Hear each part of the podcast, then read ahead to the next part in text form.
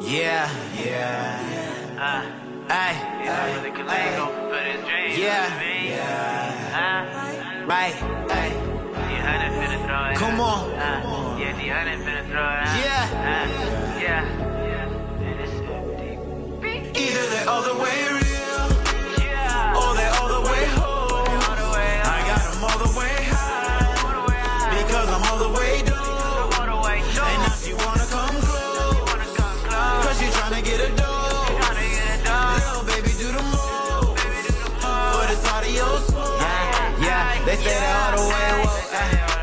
I say they all the way sleep. They really all the way Uh, sleep. and there ain't nothing on the earth that's worse than a man that you could never teach. Uh, right? You could take it from Jordan, take it from Bean, Yeah. take it from Birdman, or take it from P. Come on. Even Mayweather lost before he stopped getting Stop beat. There's lessons in L's, ain't gotta take it Ain't me. it from Uh, the mother boys lame, lame. and they stuck in their ways.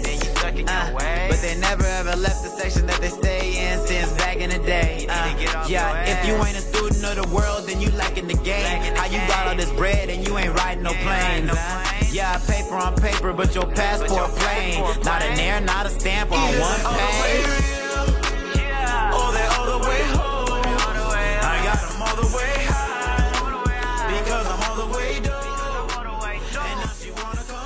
Here. We're here on the Nast podcast. Um, I because the studio is so new, everyone has either been getting a first or second title. Um, this is my second guest back from New York. Um, he's uh, he's been part of the Seattle music scene for well, there was some stutter there. He's been part of the Seattle music scene for s- s- s- much time, for a, for a long time. Um, he's also a barber. He- He's cut my hair multiple times. Uh, a good job too, and he's also a, he's a like I said he's part of the music scene. He's a he's a hip hop artist. Um, he's a he's a host. I've seen him host quite a few events, and uh, now he's a guest, uh, a guest on the podcast. Uh, OG, OG Mudbone.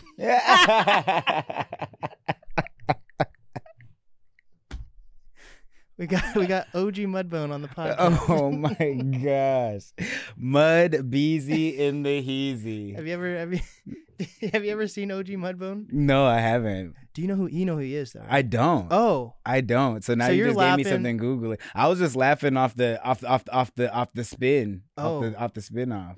well, this is gonna make it even ten times better. Then OG Mud. Let me. My guess is actually OG Mambo.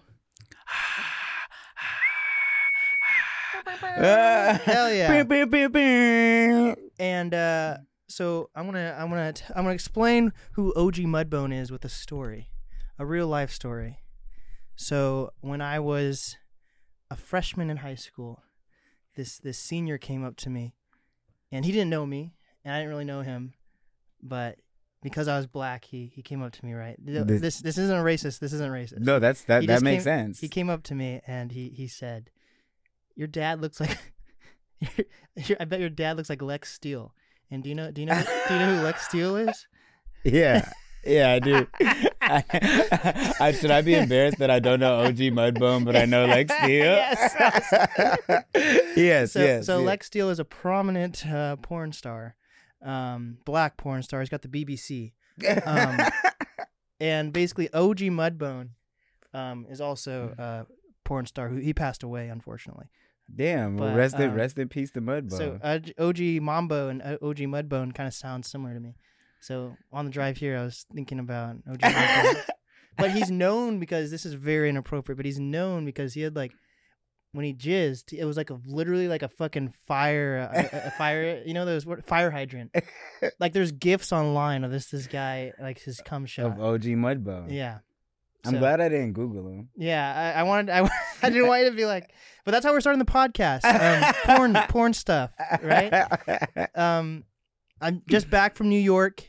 This is the first hip hop artist back from New York. So there's something there. You're the first there, and uh, I, I, uh, there's, what is the? I, I don't know the right saying. No bars hold. No bars held. You know, like I'm free. Whatever I'm supposed to say there. I feel free. I, was gonna say I don't even know if I've hold uh, I've held I've heard that saying. Is No it no- bars, No, no bars held or something. no, bars held. N- no bars hold or something. that that sounds sense like that about freedom. No Yeah. bars being held. yeah, Debarred. yeah. something like that. Not in a legal sense. right. I'm sure if you were a lawyer, you'd be a great lawyer. Yeah, I would. I watched Better Call Saul. Have you ever seen Better, Call I have Saul? seen Better Call Saul. The last episode came out yesterday for the mid-season at least. I haven't seen the the the, the latest to latest. I think I'm Yeah. two seasons back. I kind of like when doing that. I prefer when shows are are are bingeable yeah. because yeah, I get into it. I want to watch like four or five at a time. So it really Yeah. hurts me when I'm watch that like up to date episode, and then Twitter's talking about it, and we're all waiting for a whole seven days. That seven days is a lot of anticipation. and that's what's happening with me right now with movies. Like, I'm usually I usually go to a lot of well before the pandemic I used to go to a lot of movies, and now that things are lifting uh, lifting up now with the what did Cameron say? Cameron said we're in a transition period right now. Right Now that we're in this transition period, um, you know, movie theaters are opening. But I've, I've I've been so accustomed to just watching Netflix and HBO, like I don't want to go to the movies. But and a lot of them come out on HBO too. Yeah. like at the same time as the theaters. You know what I mean? So, but still, people are like, like, um, but still, like, people are talking about online. And if you're not going to the movie theater for some of these movies, like Doctor Strange, right? Right. So, like, supposedly, like, there's a lot of spoilers in that movie and all this. Like, it's been out for like a month. You or just so. got to stay off Twitter. Yeah, I don't even gotta stay- have Twitter. Do you have Twitter? I have a Twitter. Uh oh. I have a Twitter. I am a. I am a. Twitter is like it's like a no man's land.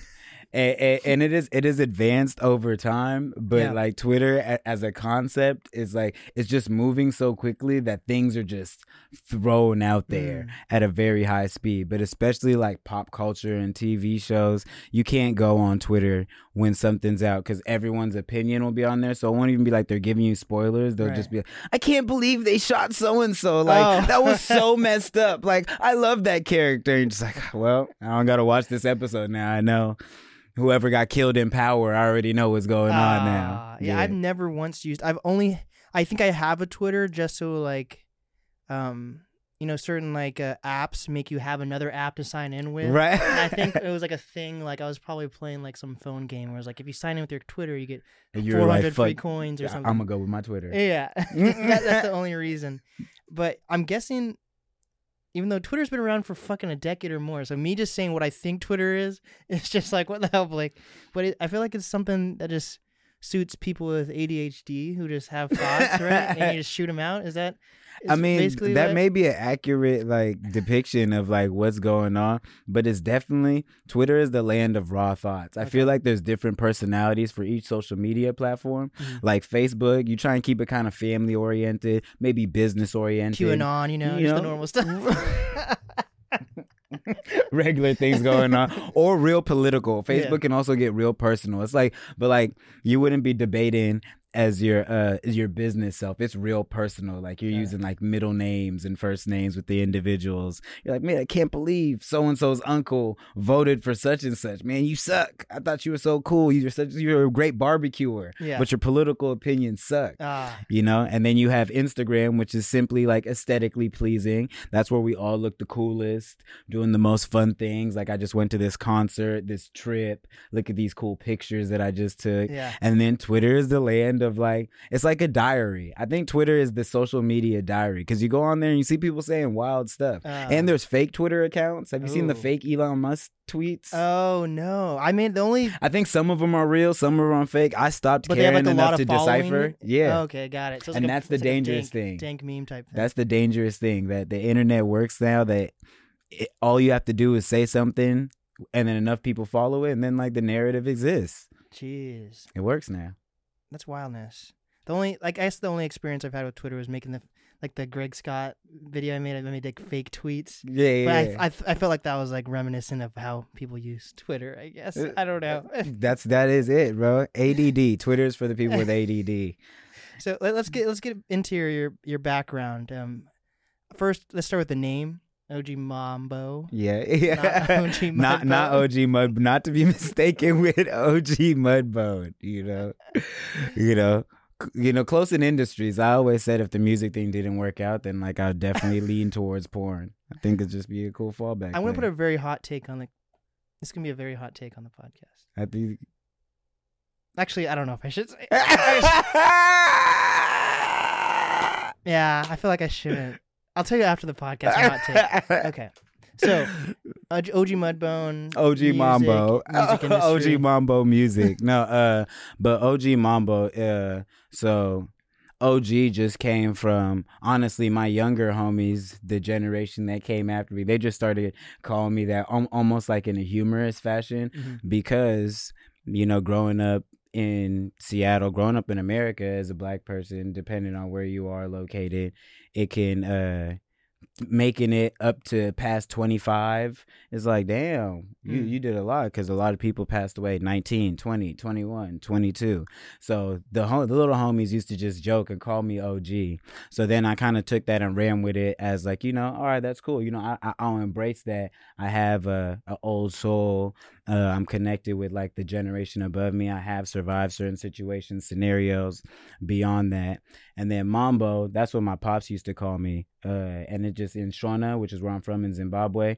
it means king or God. So uh, just attaching the two things together, like you know, the the homeland and the the land here, and just connecting the two dots, because that's what I try and do musically through my branding, skits, whatever things like that. Is just kind of unifying the globe, because Mhm. wherever we are, we're all really the same. Whether you're in Zimbabwe, England, London, or, uh, uh, France, you know, the states, Yeah. whatever it is, you know. So that's where the name mechanism came from. Do you think some people take that as like something gang related though, like OG? Um, I definitely feel like they may find that sort of affiliation, but I mean, I, I know I know what my intention was, so. Mhm. I get I guess all you'd have to do is listen to really understand cuz if you listen to the content of what I'm saying in the music it's not like uh gang glorifying it's definitely I call it like you know game giving you know I'm trying to if I'm speaking on something that does have to do with like a street topic people riding around doing something like that I'm trying to uh, implement an element of like uh of like from a retrospective element, you know, like what you should be doing, what you could be doing, or how it could go wrong, and things like that, you know. And how long have you uh, been rapping?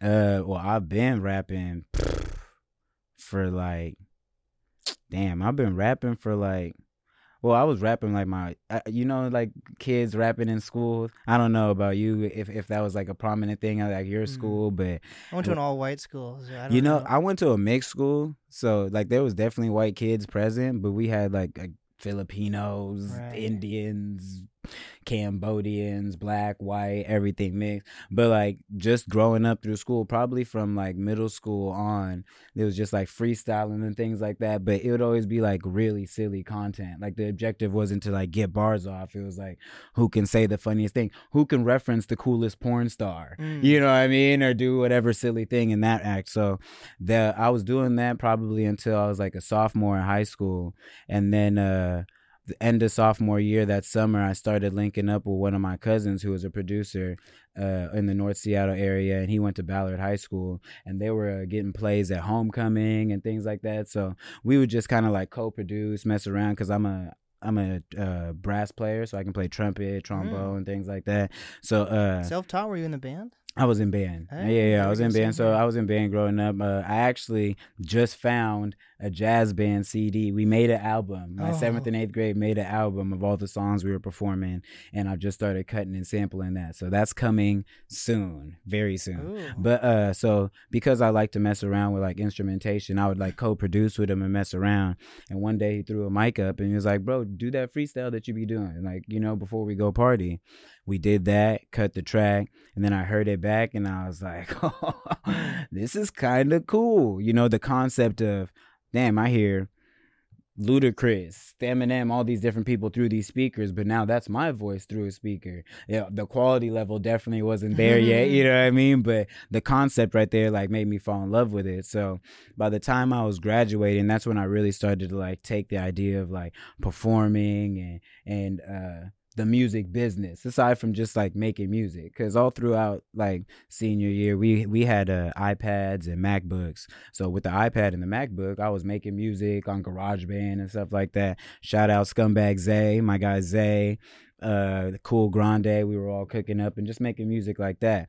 And um that progressed into me taking it more serious once i graduated and uh because Wait, i'm first off, actually, how old were you when you first realized about like uh, bars and counting beats because I freestyling and actually like knowing where things are placed. That's probably a whole nother step, you know. Right, right, right. So the funny thing is with that, because I did band and I knew music, it was like second nature to catch on Mm. because when you're playing jazz music, it's the same punctuation. So the way hip hop beats work, typically, it's not always. I know there's going to be some producers like, not my beats. My beats don't work. But typically, it's in uh, four counts, eight counts, or 12 counts. So Mm. that's like one, two, three, four. That's one. Mm. So if you do that four times, that's like a four count. So usually there's a change or a progression, what they call it, you know? So like they might add keys or add a clap or take something out of the beat in those increments at the four, the eight, the 12. So once I kind of got that cheat code about how hip hop works, Yeah. I just understood because in band you have to do that. When you waiting to play your part, it's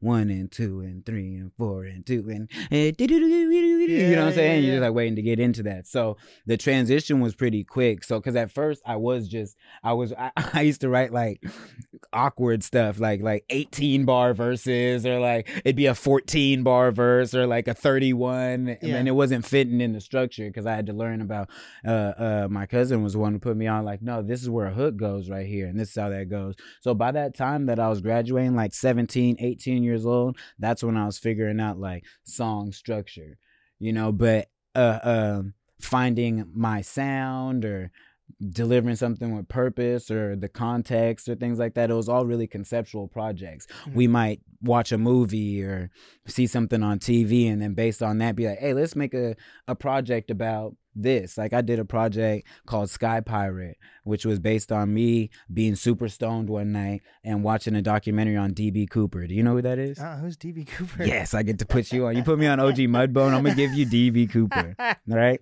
All right. So DB Cooper is a he was a, a hijacker, a plane hijacker. Ooh. But he got on the plane. I want to. I don't want to get the story wrong. It was a while since I studied it. But he got on the plane in, I believe, in Oregon. No, in Seattle, and it was like taking off to Oregon, one of the two, in the Northwest, right? And when he got on the plane, he uh, this is back when you could still smoke on planes and stuff like that. So he like lit a cigarette, ordered himself like a bourbon, and then as the plane starts taking off, he wrote on a napkin like, "I got a bomb in my briefcase, and I Mm. need X amount of money before we land at this place." I think he was coming from Oregon, right? Okay. So then he lands in Seattle. And when he lands in Seattle, they uh, uh, drive out the money to him. He gets the money, and he asks for money and uh, uh, parachutes. Okay. So he says, "All the passengers, y'all can go. The crew, y'all got to stay because y'all gonna fly me to Mexico." Right? oh. That's his whole scheme, his plan. So then, as they take off in Seattle, somewhere between here and Portland, in that thing, he just he because he had him flying real low. He jumped out and with his parachute and just took off, and Oh. they never found him What? ever. They never found him. What? and and they only found like a small bit of like they found uh some like washed up bills on the beach. So imagine you're walking your dog at yeah. some park and then you see whoa look at this. I found $200 you take it back. They're like this is the marked bills from db cooper. But they never found him. And i thought that shit was cool as fuck. So i was like damn bro. so i just made a whole project about DB Cooper or from the perspective of DB Cooper. That was the whole thing. So I'll do stuff like that, but it wasn't really about like telling my story. And at the time, I was going by Foon Gizzle, which is a play on my government name, Fungai. Mm. So, you know, because I grew up around Snoop Dogg era and stuff like that. So the Fashizzle, the Dizzle, it was my aim name. So when he when he threw up the mic and had me freestyle, he's like, What's your stage name? I was like, I don't know. He's like, We're going to do Foon Gizzle. I was like, All right, Oh cool. God. You know what I mean? I went by Blizzake on like my first like Club Penguin accounts. You or, like- understand. or like online accounts. Or by Blizzake. Or my first Instagram actually was Blizzake. You- and and I think at the time the homie Zay he was going by I Zizzle, so it was like Foon Gizzle, I Zizzle. It was like it it made sense at the time, but then as I grew uh and shifted and got to like into my 20s that's when i took a step back because i had done all sorts of shows at neptune theater with like Curren$y and opening and with yg all sorts of different little things. But i wanted to like take a step back and really attack my business approach a little bit differently and come with it with like a little bit more sonic purpose like make songs that you know are feel good more with the whole marketing aspect in mind while Mhm. also still trying to be like creatively free that's like the goal to just be able to make whatever i want not make this because I'm from over here or I kick it with these people or whatever. You know what I'm saying? But does Seattle inspire music? Would you feel like?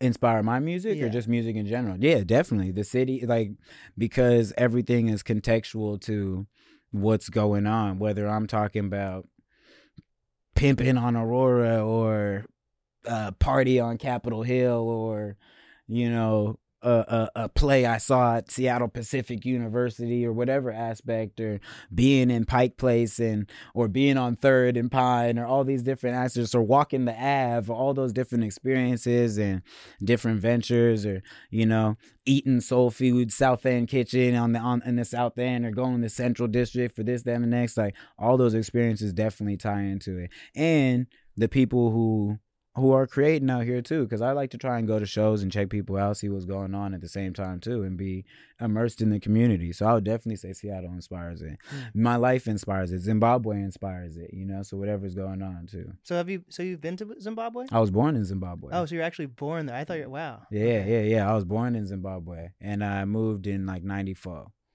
So how old were you then? You i was like four about to turn yeah i was about to turn three i was about to turn three i moved to here like down the street from where we're recording right now Wow. Yeah, yeah, yeah. So. Well, actually, initially we moved. We flew into New York, then moved to the somewhere in the South End, and then we were in the Central District. And then, like our first place, or like my family owned the place, and like was doing our own thing, was right down the street from right over here. dang. So yeah, yeah, man. Yeah, I still don't know this area. We're we're on the Ave. I don't think we want we want clients. We not we need customers. Yeah, so we're on Ave, the yeah, Ave. we on the Ave. If you want a in podcast the nasty on the- Yeah. But yeah, I don't know much about the Ave. I just know that um, we're closer to the top of the Ave to the point that we uh, we need keys to unlock the bathrooms so that it's we're in a nice building, right? yeah. But if uh, if uh, if a house, I guess we're supposed to homeless slash houseless. I think house, uh, whatever. did they switch the vernacular for that? Yeah, I Damn, I, didn't even catch on to that. So I had uh, Damn, I would have got canceled if I was like in the those people would have been like, "Are you people? serious? Are you serious?" Cameron Cameron from King Youngblood, who was on just before you. Yeah, yeah. Um, when I first had him on a year ago, he's the one who brought it to my attention that you're supposed to say homeless versus houseless. But when I go up to a homeless guy and be like, "Hey, What- would you are you rather supposed? be?" Wait, well, I thought homeless was the standard. Are you- Is it not houseless instead of homeless? So houseless means that you don't wait. What is the same? It's just like the Luther Vandross song. Dross song. Is it Luther Vandross? Luther Vandross, yeah, yeah. You know, he's like a house is not a home. Uh-huh, So uh-huh, it's- oh, it's okay, just- okay. It's literally just like so. Just because you might not have a home, like a full on home, but your your tent is your Your house. yeah. Or, or is it the other way around? One one of the wait wait wait. Which one is it? I'm about How, home is where you, the heart is. I A house is just a house. I need to know. A house is just a house. So, but basically, like if I if I were to go up to someone on the street and be like, "Hey, are you homeless or houseless?" They they might just yell at me and say "fuck you" or something. I don't know. So, I think it's a mixture of people trying to do good, and maybe it does help, especially if there's people that are um, houseless that are trying to get their shit together. But if you're just like where I was in New York, Mm. there was some like guys just fucking just being wild. And I, I don't think they care if you call them homeless or houseless. But I understand from the perspective if like you're trying to get your shit together and maybe you are like, you know, it's just like the same thing as like like uh Is Peop- disenfranchised still acceptable? Is that like a thing? Disenfranchised. I, I never even understood what diff- dis- dis- disenfranchised meant. I honestly, I'm not Webster, so I couldn't break it down for you. I would love to, but It's I don't. I, I know that it's a thing. Yeah. It's like no one wants to be called a murderer. Just say you stabbed someone, right? Just Right. it- it's just like I don't know. It's like the thing like uh you know like what they're trying to do with pedophiles. They're like They're peop- changing the terminology trying on to. pedophiles. It's like people that people that like kids or touch kids versus a pedophile. You know Wait, what I mean? what is the difference? It's just it's it's, it's all fucked up in my opinion. But it's it's, Not- it's supposed to mean it's just supposed to make it seem less harsh. I thought they were separating like, like, like just like like adult, uh, uh, uh, like uh rape or things like that, Okay. and then child situations like that. I thought there was like a a divide in that terminology. They're just trying to make Not to s- say that they really should be Right. at all, because like I think it's more like here's an example. I want to explain the answer with another example that's just out there. So one of my I favorite mean, we started with OG Mudbone. so one of my favorite TV shows. Well, not anymore. I'm a grown man now. I don't watch this anymore. one of my favorite Spo- one of my favorite shows was SpongeBob growing up. Okay. okay. And I watched this YouTube video, um, probably four years ago, four or five years ago. And it, I like to watch YouTube videos that break down like the conspiracy behind behind TV shows. Yeah. yeah. So it was a conspiracy. It wasn't even a conspiracy. It was just like it was actually laid out perfectly. It was all pretty factual versus it being like SpongeBob is the Illuminati. It just showed that when fir- SpongeBob first started, um, he looks like a sponge, right? He's very square, had corners, but as um, the seasons progressed, he actually became a little bit more rounder and softer and more kid-like. Like a lot of cartoons nowadays have become less. Um, I don't know. I don't, I don't know if grungy or edgy is the right word either, but like um, gritty, maybe a little gritty. Like SpongeBob when it first came out, it was kind of it was supposed to be made for Adult Swim. Right. it was right, kind of right. had a little gritty feeling to it. Yeah, it was like the pirate theme Yeah. and those dark esque. Yeah, and now you a lot of shows being released. Now we have fucking Cocomelon. We go from SpongeBob to Cocomelon. You know that's what I'm that's what I'm getting at. So with that, words are doing the same thing, but with me being someone and you being an artist too, um, I think words are very important, and I feel like, um, I can understand the perspective of because words are important, you don't want to negatively impact someone, but also s- some words are meant to sound fucked up because they are fucked up. Yeah. Pedophile is fucked up, so you say you, you don't say a kid. You're not supposed to person- soft soften soften pedophile. Just oh, you know.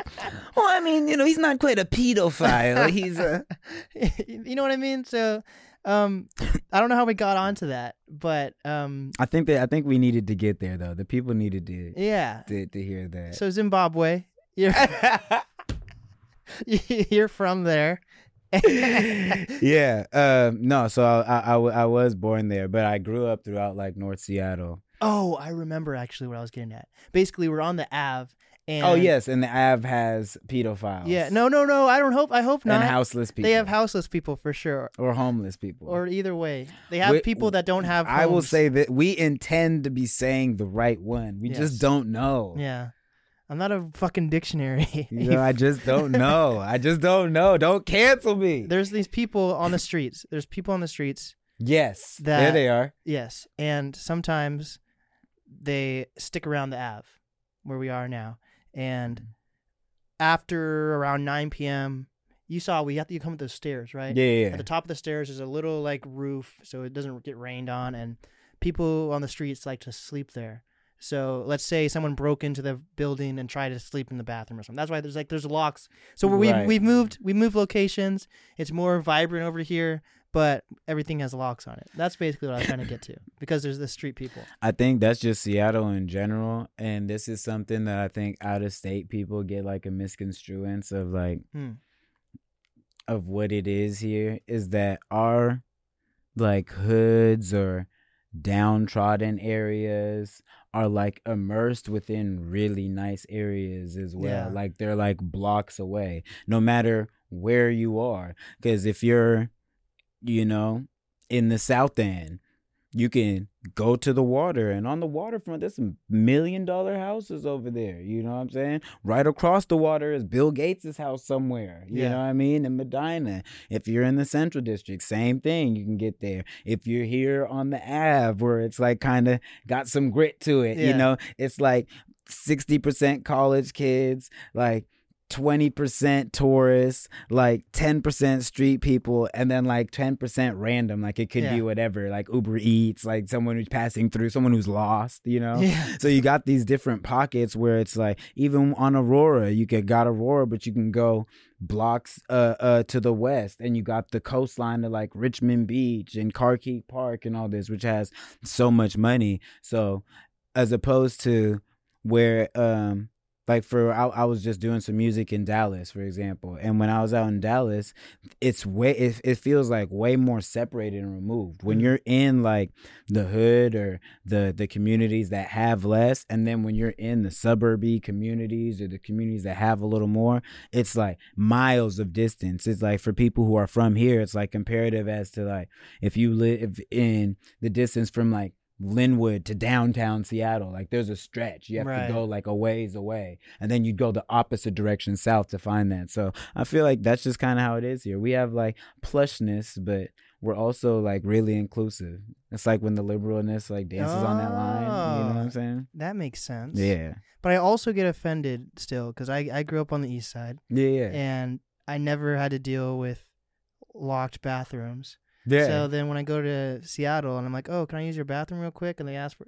they're like, oh, did you buy a drink yet or whatever? I'm like, the fuck, I need to go to the right, bathroom. Right, right, right. like right, if I just went to Bellevue and was like, oh, can I go to the bathroom here at Starbucks? I'm about to piss my pants. I'd be like, oh, sure. Yeah, no problem. You know, but like here in Seattle, like, did you buy a fucking Starbucks drink? Well, be- that's the difference between those two, the two big cities, like Seattle and Bellevue. Bellevue is like curated for, like, if you made it over there, the uh, the presumption or assumption is that you in position to be able to doing whatever you're supposed to be doing. You like Mm. supposed to be over here. People who work over here, they gotta presume you could be anybody because right two minutes before you walked in. Some dude who was dressed maybe just a little bit like your shirt was a little dirtier than yours, but like Yeah. close enough. S was asked the same thing and then took a shit on the bathroom floor. and that fucked his shift up. Imagine you working, you got two hours left on your shift, and they're like, Blake, you got to go clean the shit on the floor. And you're like, shit on the floor? Yeah, human shit on the floor. You're like, Ah. oh my God, you don't pay me enough. Now you got to complain, write to the state. It's like a headache. So instead, Shit. they have to give you a hassle and ask if you purchased your beverage first. To test the waters, so you can swipe that debit card, and they can be like, "All right, he's one of Wow. the societal people. He's not getting shit on the floor." Wow. See, we're very empathetic. We're very empath- See, we might not be the best with the right words. but, right, um, right. Like I, it was so funny. I'm not gonna say what word I said or who I was with. But I was, I was, when I was in New York, I was in an Uber, and I said one word, and it completely changed the entire mood of the Uber. And they're like, "Oh shit!" And I was like, "Oh fuck!" you know, like I love words, and I feel like I should be able to say whatever words, but I understand. I at think same with time. art, you're supposed to be able to do that. Like art, that's when you're supposed to be able to like. It's hard to limit, and I mean you have to be prepared for the reaction because that's the point. You want to invoke emotion, whether it's, you know, you want somebody to you, Chris Rock at a at a award show. You Yeah. want to invoke an emotion. You want to be able to pull things. So I think the limitation on certain art art contexts isn't fair to the artist. And I feel like sometimes they do it with the excuse of like, oh, for like kids, but I don't know, like if you a fairly responsible parent, like I got kids and like Are clean versions still around anymore? I try and make some clean versions just so for like radio promotion and for marketing and things like that. But I wouldn't say that it's a necessity. You could definitely survive without clean versions because marketing on a digital platform and things like that, you don't have to sell hard CDs and stuff like that. So. Yeah.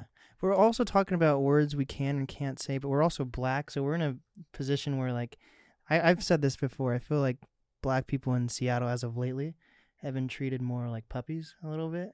Like like like babied in a yeah, way. Yeah, they're like, Oh, it's okay. Versus if I was like some six year old white guy being like, Hey man, why can't I say homeless? right, yeah. They'd be ready to yeah, they'd be ready to, to to take you out for sure. so I, I I um that's that's what that's where we, that's where we are at in society right now. Um but it's yeah, an interesting spot. isn't that weird? Am I is that I've been saying that a lot. I want to put that on a shirt. Black people are puppies in Seattle or babied, you like know? they're just kind of like well this is the this is i mean i think there's some genuineness to it too but i think it was uh Okay, what about this? Before you go farther, right do you think there's genuineness in the Black Lives Matter Uh, fucking that's where i'm going Okay, that's where i'm headed that's where i'm headed so i feel like so conceptually Yes. just like america if we're gonna be really real conceptually brilliant as a fucking concept oh my god like it's incredible like we are one for all justice liberty get your gun protect your people all is fair. Get your money. Yes, you share. Do the taxes. You're responsible for you. Yeah, as a concept, oh my, oh my Mhm. God, brilliant. Yeah.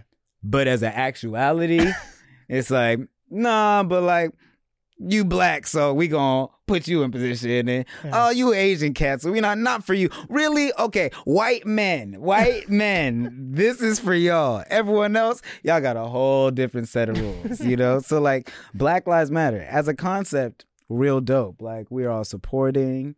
We want to. uh we want to empower black businesses Yeah. give black people more black podcasts. Yeah. We want to get them more money and things like that. Artists as a concept, yes, it's it's brilliant, but it was quickly and a- a- a- and heavily infiltrated with a lot of like, oh man, there's a word for it, but I can't think of it. Like people who go on like like world missions, but not with the intent of bettering the world, so that they can like then come back and be like, "Do you know where I just was?" White guilt type shit. Yes, I was actually in Bolivia, or I was in, you know, Yeah. uh, uh, uh, Tibet, and I was just feeding elephants and monkeys in Tibet. Like, I love the world, seriously. And you know, I donate to the kids in Africa, like all the time. Like, Yeah. here's my fund, here's my track, you know. So those same people now they don't even have to say that; they can just like throw a Black Lives Matter sticker on their bumper, and they're like, Holy fuck! Because there were so many there were so That's many great. scenarios that even in that moment because at the time I was on Capitol Hill a lot, you know, with a partnership I had with a couple cannabis shops and things like that that I was working at. So I was right there, like in, into the thick of it, into the thick of it. Right, I was right in there, you know. So uh, during CHAZ and CHOP. Yeah. right, th- I watched it go from the hill to CHAZ to CHOP to all that, like having to work literally three, four blocks from there on a regular basis. So, but people there, like there, were, I, there was scenarios where like they would have like the Black Lives Matter signs and be walking down the street, Yeah. and I was like walking back from grabbing lunch or whatever, and maybe smoking a blunt, maybe eating, drinking a smoothie from Emerald City Smoothie right there on mm-hmm. the on Broadway, walking back, and they would still like kind of like purse clutch like there's like i'm like you are going to the black like you're going to the black lives matter rally and black people still scare you? Oh what the God. fuck? That is fucking funny as hell. dog it was it, no that fucked me up. And i i think there was a it happened like three or four times. There's one of those times i was like why are you even going? Like you clearly are like really uncomfortable right now. You should be like seeing black people and be like hey I now know the things you're going through. You're not walking around here angry. You just have a little bit of anxiety because you witnessed some fucked up shit. And you're like, hmm, the potential for me to go through some fuck shit is like maybe a little higher than Susan walking her dog right there. Yeah. And that was the whole concept. But they didn't really grasp that. So I think the concept is great, but there's a lot of ingenuineness in it just because of the opportunity. It's an easy out now. It's like, what do you mean? It's like how when Bar- Obama was president, I feel like white people was like, you know, I, uh, Oh my Yeah, god. you- you know, you know, I voted for him, right? You know, I voted for him, right? I mean, you know, I know we had that spat where we stopped talking when you heard me say the N word during the Biggie Smalls thing, but come on, man. I hear people will still be like, I'll, I'll get people will still be like, Blake, I if if Obama could run again. Right. if Obama could run again. Do you think that's going, man? I don't think OJ did it. You know, I don't think OJ did it. There's like certain little sayings. So now Black Lives Oh Matter is in that. Like, Oh, if you voted for Obama, you support OJ Simpson, you know, or you got a Oh BLM sticker. God. I feel like there just needs to be other requisites. Like I feel Yeah. like they think that's like cookout. Inv- that's the that's what the Black Twitter says. No, you're not on Twitter. Yeah. But that's what Black Twitter would say. The cookout invite worthy. Mm. Like, has this white person passed like the bar to Yeah. do that? I feel like there needs to be a few more requisites. Yeah, that's You know? fucking hilarious. Mm. Holy shit. So you've since moving from Zimbabwe. Right. Did I say yours is Zimbabwe? Yeah. Okay. Yep. Yep. Um, have you solely lived in the Seattle uh, Uh, yeah, li- that- yeah, living wise, yeah. But um, I was an athlete growing up, so I used to do taekwondo and like Junior Olympics, U.S. Open used to be all over the nation. So Mm. I used to travel like a few times a year. You know, we do little car washes, or I used to actually work at the taekwondo gym to kind of like pay for my trips, have my coach pay for it, like get hours in that, and like rack Yeah. up a little account. But we would take trips to Florida, Atlanta. So I played like where the Falcon Stadium, all sorts of stuff, and I won different junior Olympics, like gold medal, uh, silver medal, U.S. Open, all sorts of shit like that. Damn. So that had me traveling, and then um, You're mu- Blackie Chan. Yeah, yeah, yeah. I can, I can for sure kick a nigga in the head in the Tims too. Black Quando. no, but uh, no. So that that uh that opened some doors for I was traveling. And then soccer had me traveling a little bit too, and then music took me around when I uh my bro Suave, who I started do, who like kind of like really started to bubble in the music scene when I was at that serious point of like making an imprint. And at this time, we're studying people like like ASAP Mob just popped at this time. You know, uh, uh, uh, Our Future has just popped at the time. Cash Money, Young Money is a thing. So we were like on some we build a collective, work together type thing. He actually ended up passing away in 2014. Yeah, uh so when that happened, that kind of like forced me in transition to really kind of like put my feet to the ground and start working a little harder.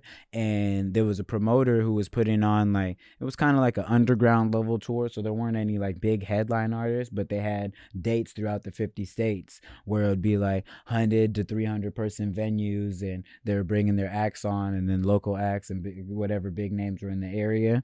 So I got a chance to do that tour like right then. And I kind of like that was something that normally I might have like held the pump the brakes on or been a little more conscious of. But at that moment, I was like, you know what? Let me just kind of like take this opportunity to go with it and run with it. So that took me around everywhere. So I seen I seen the majority. I've seen probably like thirty five states of America, and I feel like that's like as many cool ones as there are What's the worst one that you've been to? that I've been to. Man, I don't want to. I don't want to diss anybody's city or state. Someone was telling me in New York, um, Joe's Joe's assistant Jeff. So I went on. I was on tour with the comedian Yeah. Joe Dombrowski. His assistant Jeff, his cousins were there. I'm just gonna call it his cousins. his cousins were saying they both believe that um, Ohio is the worst state. The worst. I would. You know what? I wouldn't say Ohio because I've been through Ohio and like Cleveland was cool. Hmm. and I, I haven't been to other parts of Ohio. I feel like in order, like if I was to be honest, probably like Iowa, and I never Okay. been to Iowa. So it like just big- sounds shitty. Yeah, it's just like as a concept, I feel like it's just like a lot of white people, and like a lot of farm white people, Yeah, and like not a lot of acceptance for people that look like us. yeah. And I just I just not an environment I'm thinking. Like I could be wrong though. Like there's probably some niggas watching the Bla- the Nas podcast right now. Like, yo, what the fuck, bro? Dog, you don't know we from Iowa. We we we we got gang bangers and no everything in listening to this Iowa. podcast but me. fuck is you talking about? I'm out here listening. But like, Oh yeah, my God. Iowa. You know, Idaho gives like different vibes depending where There's you're at. KKK vibes, right? Yeah, So, yeah. well, I guess it's right. It depends on. What if you're white and there's the KKK, right? If so you're just like, a normal, well, if you're white and a male, you can go everywhere. But do you- Everywhere is dope. Iowa's even dope because you're like, oh my god, look at the land here. Are you kidding me? Uh, you know, I saw a bald eagle yesterday. God damn it. Sips coffee. You know Oh what I'm saying? So like that would be cool anywhere. But like there's certain places like people always ask that like the question about like time traveling. Yeah. I'm like, yeah, it'd be cool to go back. It would be tight. But this is a pretty good time, right? Now. But this is a pretty solid time for black people right now. Like we're thriving. We're at a high right now. Like I don't think I'd want to go back to like 1922 Seattle. Ah, I don't. Shit. I Oh don't. God. Or even, yeah, fuck that. We even had internment camps in the Seattle area. we did. Like, we we're- did. we're fu- act, up until I want to say it was like 1978 when I was uh, playing soccer at, at Edmonds Community. I took like it was a, a, a socioeconomics class, and uh, one of the things that they talked about that they brought up there was neighborhoods out here that up until like the 70 late 70s early 80s were white only yeah. like so right next to where i like used to play soccer and stuff like that up in shoreline there was a neighborhood by the beach line that right off aurora like 10 minutes from aurora Yeah. called Innis Arden and it was whites only up until like the late 70s Mm. crazy I'm probably going to butcher this, but I think.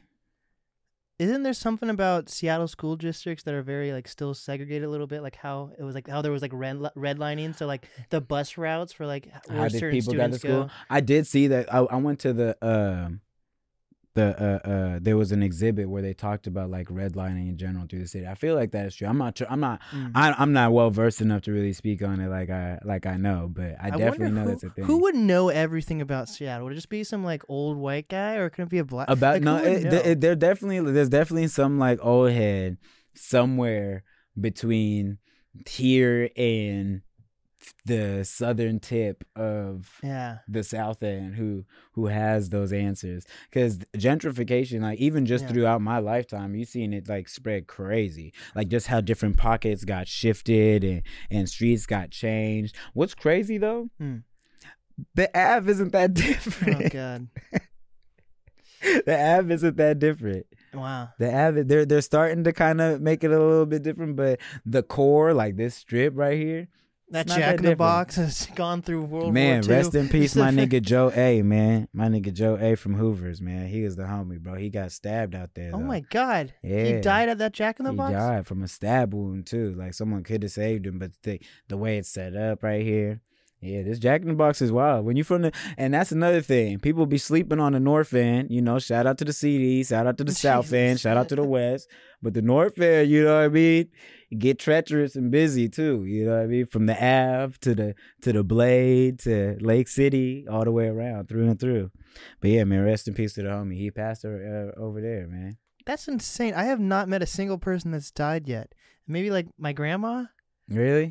That's a that's a good thing though. I guess. Yeah, I mean, it- eh, yeah, no, that's a that's a really good thing though. It's a, a like throughout those things. I mean, it's it definitely shifted my life pattern and like my life outlook. So Like no more Jack in the Box. God damn, man. no, definitely not. Fuck. That's been a no for a long time. The rumor back in the day is that if you asked for like mayo on your burger, you could get hooked up with, you know.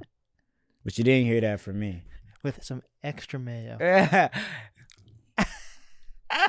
Jeez, man. But what what do you think's worse though? That Jack in the Box or the the McDonald's in Westlake? Because those are both pretty treacherous. right now, the McDonald's. Okay. But 10 years ago, 12 years ago, it was a coin flip, bro. Mm. And it was a coin flip. Why, why do they keep them there? Is it just Do those businesses, do, do they allow them? yeah. You know what? That's another interesting thing. The city doesn't do a whole lot of stuff. like the the right outside the jail, right outside of the jail, is that little park right there. You know, on a, a second and like whatever Jackson, whatever it is, and they allow whatever to go on there, and it's like a known thing. Like people Yeah. who are going in the jails know, oh yeah, on Thursday, watch out for the the one big blue van. That's the that's the only day they do a drug sweep. Otherwise. They'll watch hand to hand exchanges Oh people using needles. I don't know why. I don't know why. I saw a hand hand to hand exchange in New York, and like, I feel like everyone saw it, and no one just just people just don't give a fuck in New York. Like, I think that's I think that's just an, I just think out here they don't give a fuck because I talk to my cousins and stuff back home yeah. and like out here is just the wild west to them. Mm. Like some of them they'd be like, mm, I'm like you got to come visit and they're like, mm, I don't know. I just saw a nigga get shot by the police Oh, on the news God. yesterday. I don't know. Mm, no, no, no, no, no, no, no, no. I heard about a drive by. These places stuff shit that's not even in Seattle. Yeah. Heard about a drive by in Chicago. I'm like, bro, that's not even here. They're like, yeah, it's America though. I don't know. but but growing up in the Seattle area, would you would you consider Seattle safe then, or Would it, I mean safe? I mean, I don't think anywhere in America is safe. oh god, Except for the like the the nice places, like the birds, like the Bellevues of that. And I still are, there has to be like there has to be like fucking Bellevue serial killers. It's too no, nice. no, no, for sure. There's definitely like crimes and things like that's why I would say like nowhere is Some like rich safe American like psycho that. type. But I mean, as far as like regular street crimes Right. or you know accidents like that, those nicer communities, the Beverly Hills, the Mm. Bellevues, the Hamptons of the world, those places are safe. But I think every big actual inner city yeah, has got some grime and grit to it. Whether you in Dallas, Phoenix, Seattle, Los Angeles, New York. And I mean, like, granted, different pockets have like higher heightened senses, you know, like the Chicagos and the LAs and stuff like that. But like the core of Seattle, it's definitely, I feel like for you to say it's safe, if you had to be saying, like, oh, we could just leave the doors unlocked. oh, just jump out the whip. It's all good. Right. Like you're like that's safe. You know, like if you're in Bellevue in one of them neighborhoods, you can le- leave the car running, door Yeah. open, go inside for a little bit. It's all good, right? But out here, that would not be all good. Hell no. You gonna leave that kid, your car gonna be God. I'm out of there. What? Jeez That- Louise. all sorts of crazy stuff could be going on. So I wouldn't call it call it safe, you know what I'm saying? But the perspective I think on like a hip hop sense is that like, oh yeah, it's a safer, like, you know, sweeter thing. But a lot of people like OT people learn that lesson. Hmm. OT like out of town people, they learn the lesson like real quick that it's really not like sweet over here. If you are at the wrong spot at the wrong time, wrong time of day, they definitely have those elements and aspects where, you know, shit happens. But can you do you think you can be a thriving gangster rapper out of Seattle? I don't think that. I mean, yeah, there's cats that's doing it. That's mm-hmm. not my thing, you know. You know, I be talking, I be talking my shit, but it's definitely not on no gangster rap. I definitely wouldn't. I don't think it'd be categorized in that as. But there's definitely people that is doing it, like like Mike Jack. Shout out to Mike Jack. He be talking some gang shit. You know what I mean? But the the element, I feel like gangster rap is just people who are talking about a street life, or you know, they might reference murders, sales, prostitution, things like that, with a you know from a might might might be perceived as like an aggressive perspective or something like that. But the cats be talking their shit out here, and they you know they're doing their thing. The thing is, if you're a hip hop artist out of Seattle, the difficultness is with uh those people that got the Black Lives Matter sticker. Mm-hmm. That's what the problem is. Because a lot of people who run venues or run events and shit like that, they're false allies. So they might be cool with Blake because they're cool with Blake, but it's not necessarily they're cool with black people and Blake is a black person who they're Mm. also cool with. You know what I'm saying? Right. So they pick and choose who they might work with or network with and things like that. So that was sometimes what deters people being successful in a hip hop perspective. No matter what you're saying, you could be making weed because I, you know, there's gangster rap, there's there's weed rap, there's there's party rap, there's college rap, there's struggle rap. You know what I mean? There's all these different aspects, and with every one of those you're making, unless you're making that like college rap, kind of like you know, definitely appealing to a wider demographic or a, a collegiate demographic, people that are, you know what I mean, going into that sy- system. They don't really market or push people like that. Um, so you have to create your own buzz. And then with your own buzz, then they'll be a part. Oh, okay, you're doing your thing. Damn, okay, we could affiliate with you doing your thing. But it's, uh, it's difficult to get inside the venues or get on the certain show bills or, you know, expand as a market. And I mean, we've Right. off camera, we talked about it a little bit before that, you know, doing what you do is really important for the city. You know what I'm saying? Like having a platform like this and offering it to like you have a variance. Like shout out to my homie Divine. You got hmm. Divine Honesty and you got Marshall, me, Greg Syfe, you got band players, singers, all that. Like we have to have media outlets and we have to have venues that work with us beyond people just dropping music videos and having music and things like that. So that's the type of stuff I've been working with and, you know, to my benefit, however it happens, however the network happens where I get in those positions, that's kind of I, I share that game. Hey, if you talk like this, if you can maneuver this way, if you connect with this person, if you can introduce yourself here, this is how you could bubble up and expand it. But that's like the Seattle hip hop problem that people always talk about. It's not people going to each other's shows. It's not features and things like that. It's the fact that in order to build a sense of community, people in the, the some elements of the community have to have real power. You know, Yeah. so shout out to cats like Marshall, you know, like doing a Fremont Fridays, like how we finna start uh uh what you driving? Yeah, it's finna start next week from when this is out. You hear me? So uh uh um doing stuff like that that's how you expand platforms and you give opportunities for people to do things like that. But people in the community have to work hard to get power and there has to be people like someone who owns a a Neptune Theater, a Neumos, a Crocodile, or a Showbox, or has partnership with one of these venues who can then like implement like you know, hey, this is what we're trying to do. This is how we could do it safely, soundly. Because I understand certain concerns venues have. They're like,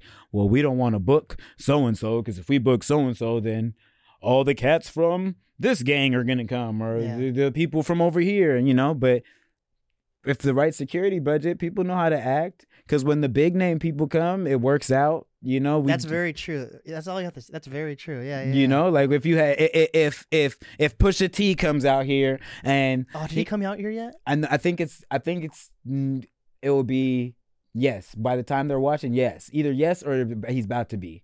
Fuck, I wish I had gotten tickets. I just don't even know. I don't even know how. to... I know I tried to I I, I almost worked my way on that bill, but uh, we reached out the the the uh, the promoter reached out too late. But anyways, um, Is there a local? Do you know if there's a local artist on it? I don't know. I don't think so though. I don't Yeah, think so. I I, don't think idea. so.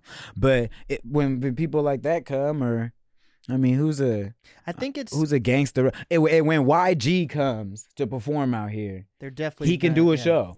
So how if Even YG can even do if people show? get shot, which they do, which, which, which, which has happened and stuff like that, but they'll still book him and still do it. So there's no reason that you know a a, a paid a Mike Jack a a Frencioso a Mafi D uh um you know what I'm saying whoever that Yeah. those are just cats from the South End thing. There's people in Everett who's talking gang shit and doing all that. Any one of these artists could definitely throw an event and venue in. It'd be put together the right way. It's just that the powers that be have their own intentions. You know what I'm saying? And it's their version of playing it safe. exactly, Yeah. you know, so like this is how this is how we're gonna play it safe. But we have a Black Lives Matter sticker up, so it's like we don't. It's not like we don't like black people. And look, we like so and so over here, like you know. And the person who they usually like is usually someone who is like like hey, you I have to listen be to Kendrick Lamar. you have to be palatable. Like you know, it's got to be. You have to be able to. Oh, what? Oh yeah, no, of course. No, I love that. Yeah. No, that sounds great. If you can't turn that on, with some people like don't code switch. There's some people who didn't have to learn the skill code switching or just can't do that, you know? So if you can't do that, then they're just not even going to be able to they're not going to switch their vernacular to how I'm talking right now and be like, "All right, man. So look, bro, what we really trying to do is we just want you to come to our venue, turn it up. Don't bring none of your gang members though. Don't do no gang shit. That's what we don't need. We just need you to be on some cool shit. Come get your money and turn up. If they could articulate that to the street artists, and she was like, "Oh, Oh, okay, cool. So I'm just not gonna invite Bobo and Reggie and whoever who you know d- don't know how to act. Yeah. I'll bring so and so and so and so and so and so. But because there's no, you know, there's a lack of communication because it's expected for the hip hop rapper, the whatever person, you know, the minority in the situation to code switch and switch from man, you know what I'm saying? Anyways, bro, yeah, yeah. Anyway, so yeah, no, we really like the contract, so we really thought it over. May the May the 18th works great for us. I think that's an impeccable day. Like so, honestly, and we're thinking we can get uh, about hundred people there. The- If you can't do all that, then they're not gonna mess with you. And like that's what be fucked up with the game out here is that just getting through those powers that be, and then the people who can do it, like you know, like you seen, I could turn that motherfucker on. The people who can do it have to get in them room and then be able to finesse their homies in that way. And then they can be like that middleman. It's almost like being a translator. So you know, with events and things like that that I go on got going on, when I got people coming, I give them that breakdown. Hey, bro, don't be on no, you know, a little extra shit like that. The energy's real cool. There's a bunch of like college kid girls, you know, just hella white people, just be chill, woo woo. Then they can come through and you know, no, because it's not for no reason. People don't be on some wild type of time for no reason. They on that type of time because at a young age they saw their 12 year old homie get hit by a car, shot by this, did all this. You know, at 15 they saw this person go through that, go through that. So when you experience those things, you're like, all right. Let me stay on my P's and Q's. Doing staying tight, staying focused kept me here and I want to keep going. And then they start having kids now. So it's like, all right, I gotta make I really gotta stay here for people behind me, my younger siblings, things of that nature.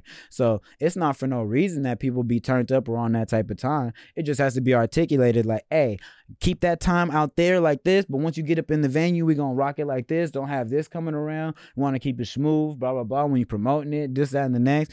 If those understands were happening, man, Seattle would be the next whatever, LA, Atlanta, because we have the venues, we have the most incredible punk rock scene. You know what I mean? The, so many prominent artists and things like that. And we have the potential. There's definitely the artist base there. You know, the collaborations happen throughout the city.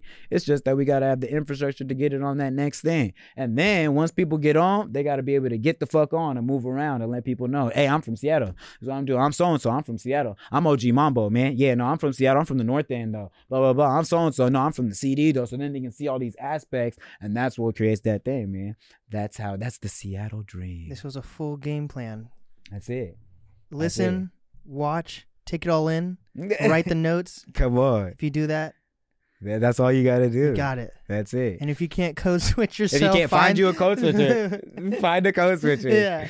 Go yeah. go find you find you find you the one homie you played sports with. You know, maybe he has a white mom. Go talk to him and be like, bro, I need you to code switch for me. Yeah. He's gonna be like, I got you. That's what if- when people want managers. That's what they should be looking for managers for. That type of stuff. Yeah, no, literally though, because that's the objective. Because you know that's another thing. There's a with the whole management thing. We got to make sure that people is working to put people in position. That's the responsibility. A manager is supposed to book you an interview, make sure your show dates are organized. Check in with you mentally to make sure that you're creating in a nice creative space. Check in on your dates and things like that. If they're not doing that, then you don't want to be, you know what I mean, working with them. And then they also got to be able to code switch so that if you are even if you're just a weed super stoner rapper that they can articulate to the venues first like hey okay so yeah he's got a sponsorship with this company and because he's got that sponsorship they are going to be providing some cannabis. We will be smoking after this time. Da, da, da,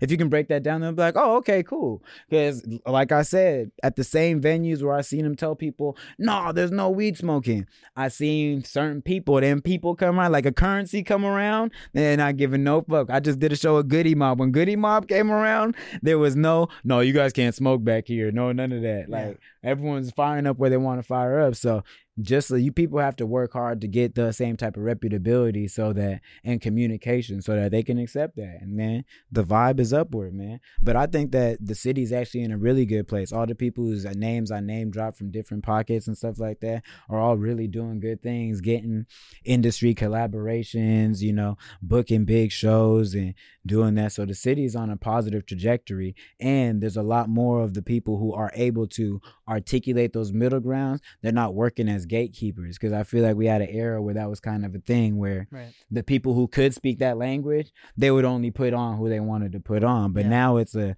a bit more of an open door of if if, if people aren't fucking with you yet it's just because they don't know. I can say that for myself. If you haven't seen me like your post or repost you, it's just because I don't know yet. You know, there's a bunch of music out. There's hundreds of artists out here, but when people are becoming aware, we're sharing it. I'm in a, several little group chats of local artists who, hey, bro, you heard about this cat from Everett? Oh, you know this dude from Kirkland? You know, dude from West Seattle? You know, bro from over here? No, he from the CD too. This that and next. There's a lot of collaborations. Yeah. A lot of hands are being shaken. So I think we're in a beautiful place on the right trajectory. It's just that we have to keep that in mind that you got to be able to articulate those type of things and be able to get in those rooms because it, cause it's one thing to just be an artist. It's another thing to be in the business of making art. Yeah. Yeah.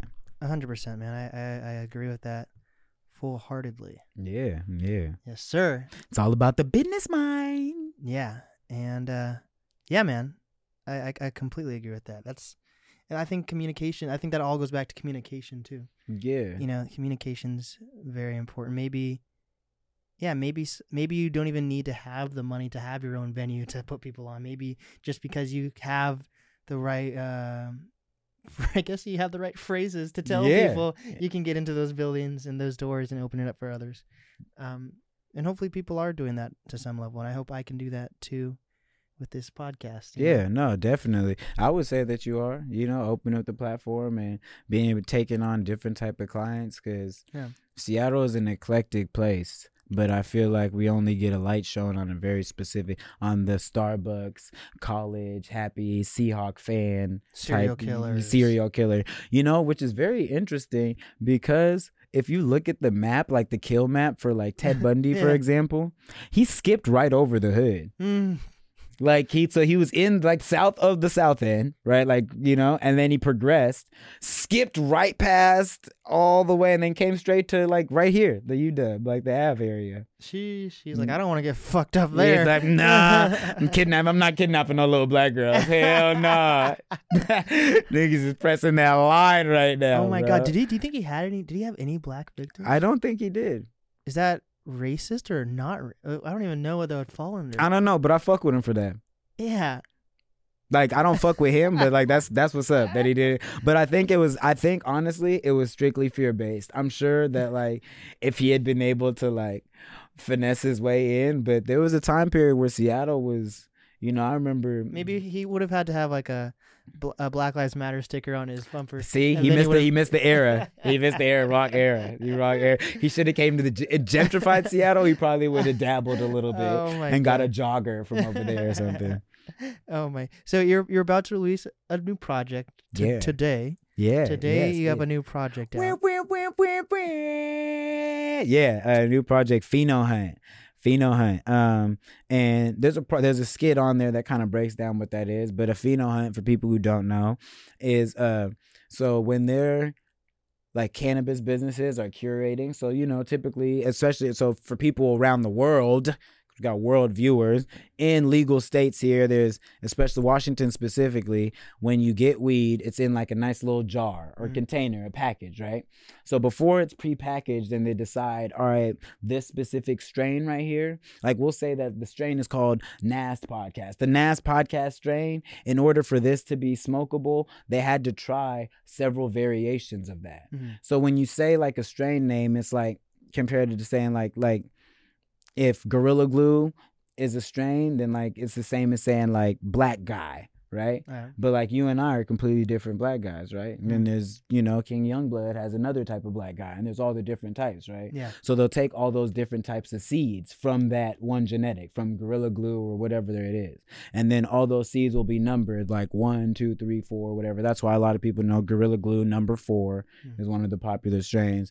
But uh and then they'll work through all those Oh, Gorilla Glue is a name of an actual weed. Yeah. I'm thinking of Gorilla Glue like the. it's actual yeah, it's a name okay. of weed. And then they thinking came through- actual sticky Gorilla Glue like it's on your fingers. And that is why they named it Okay. that because of the stickiness. But so then they'll smoke through all the different variations of it, and then they'll be like, "All right, number four. So if it was the the the, the NAS podcast weed, we'll have NAS podcast number one, two, three, four, five, up to twelve or whatever, right? And then we'll grow all of them.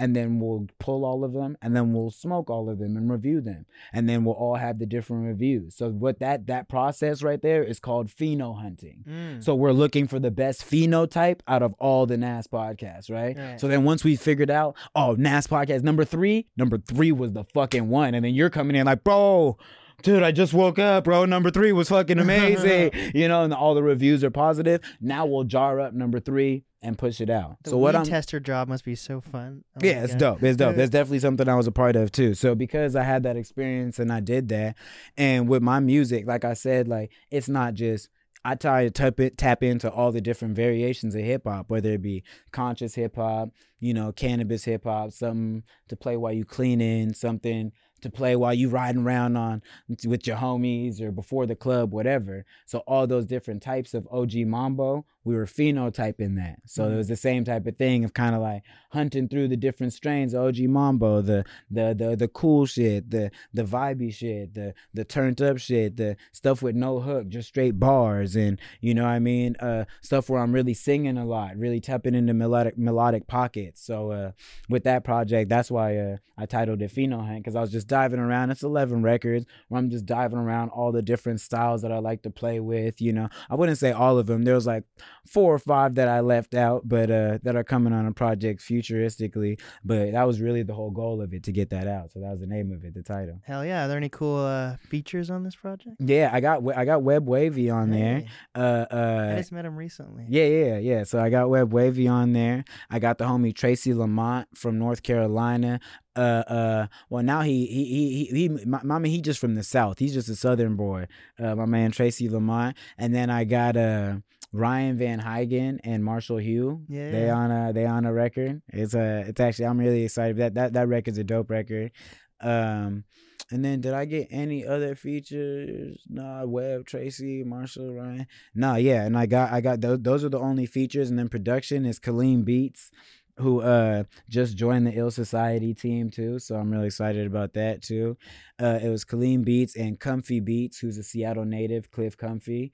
Uh he worked a lot with Malcolm Rebel. I'm not sure if you're familiar with Malcolm Rebel, but rest in peace to the homie Rebel, but uh, so he was just another one from the North Borough who I got to partner up and work with. And then I got Who on the track and Chris California and D Hunted.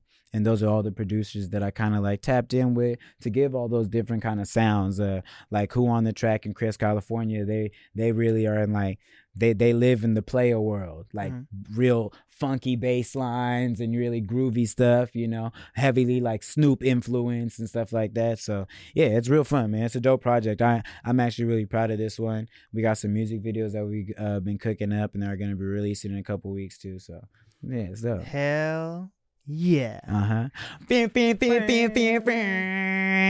What is uh what is your favorite song that you recommend everyone check? Actually, Oh this what is God. what is your favorite song and what do you think is going to be most people's favorite song?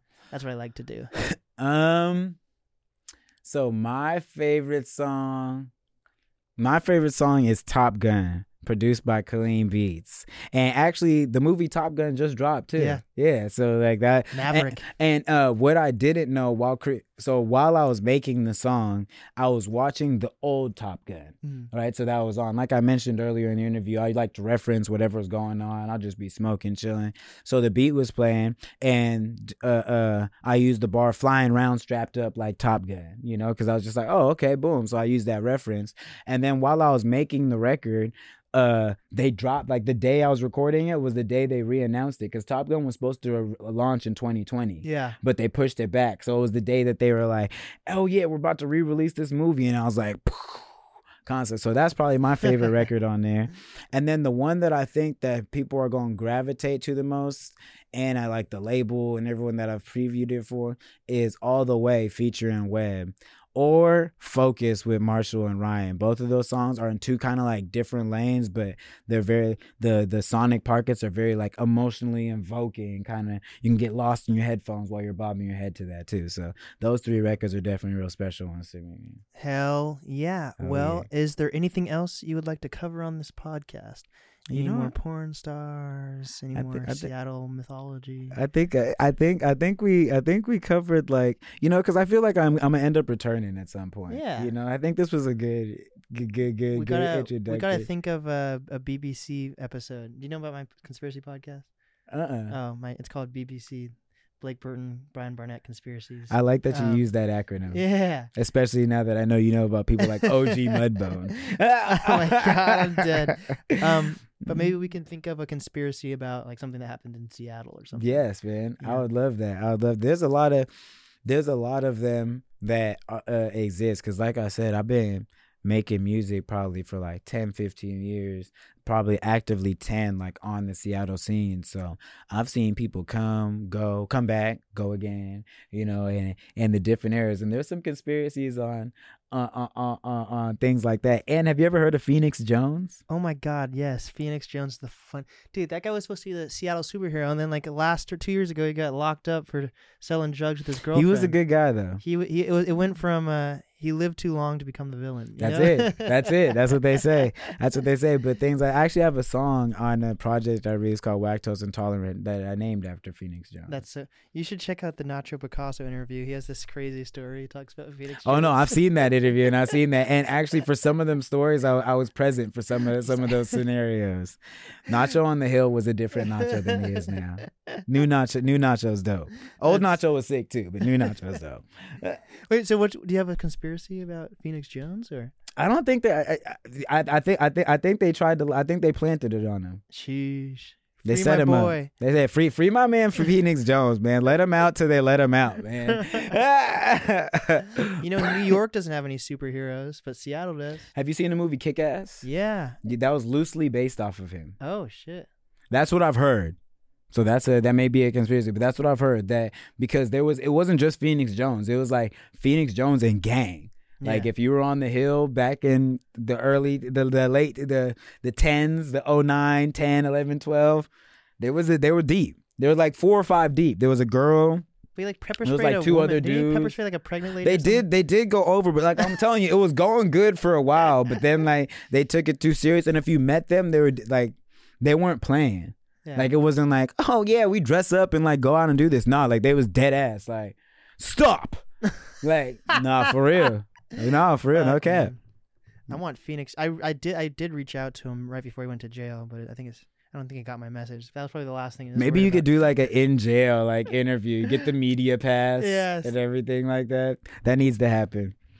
I'm gonna, I'm gonna, I'm, I'm gonna pull whatever strings I can to make that happen. oh my god, that's I'm dead. Well, man, um, what is some final advice that you have for the for the the people, Um, the la- creators, influencers, artists? uh, the last bit of game I would give is be yourself, create freely without expectations or uh, stigmas or uh, uh, uh, stereotypes driving you, and then get you someone on your team who can code switch. Yes, and watch o- OG Mudbone.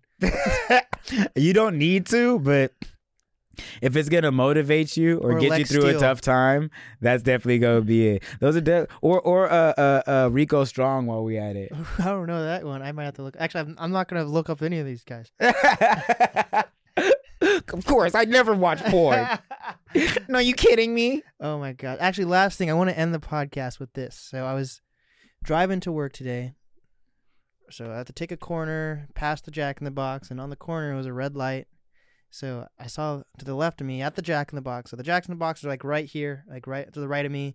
To the left, there's like this park, and on the left side of the crosswalk where the park was, there was this guy dressed up as fucking.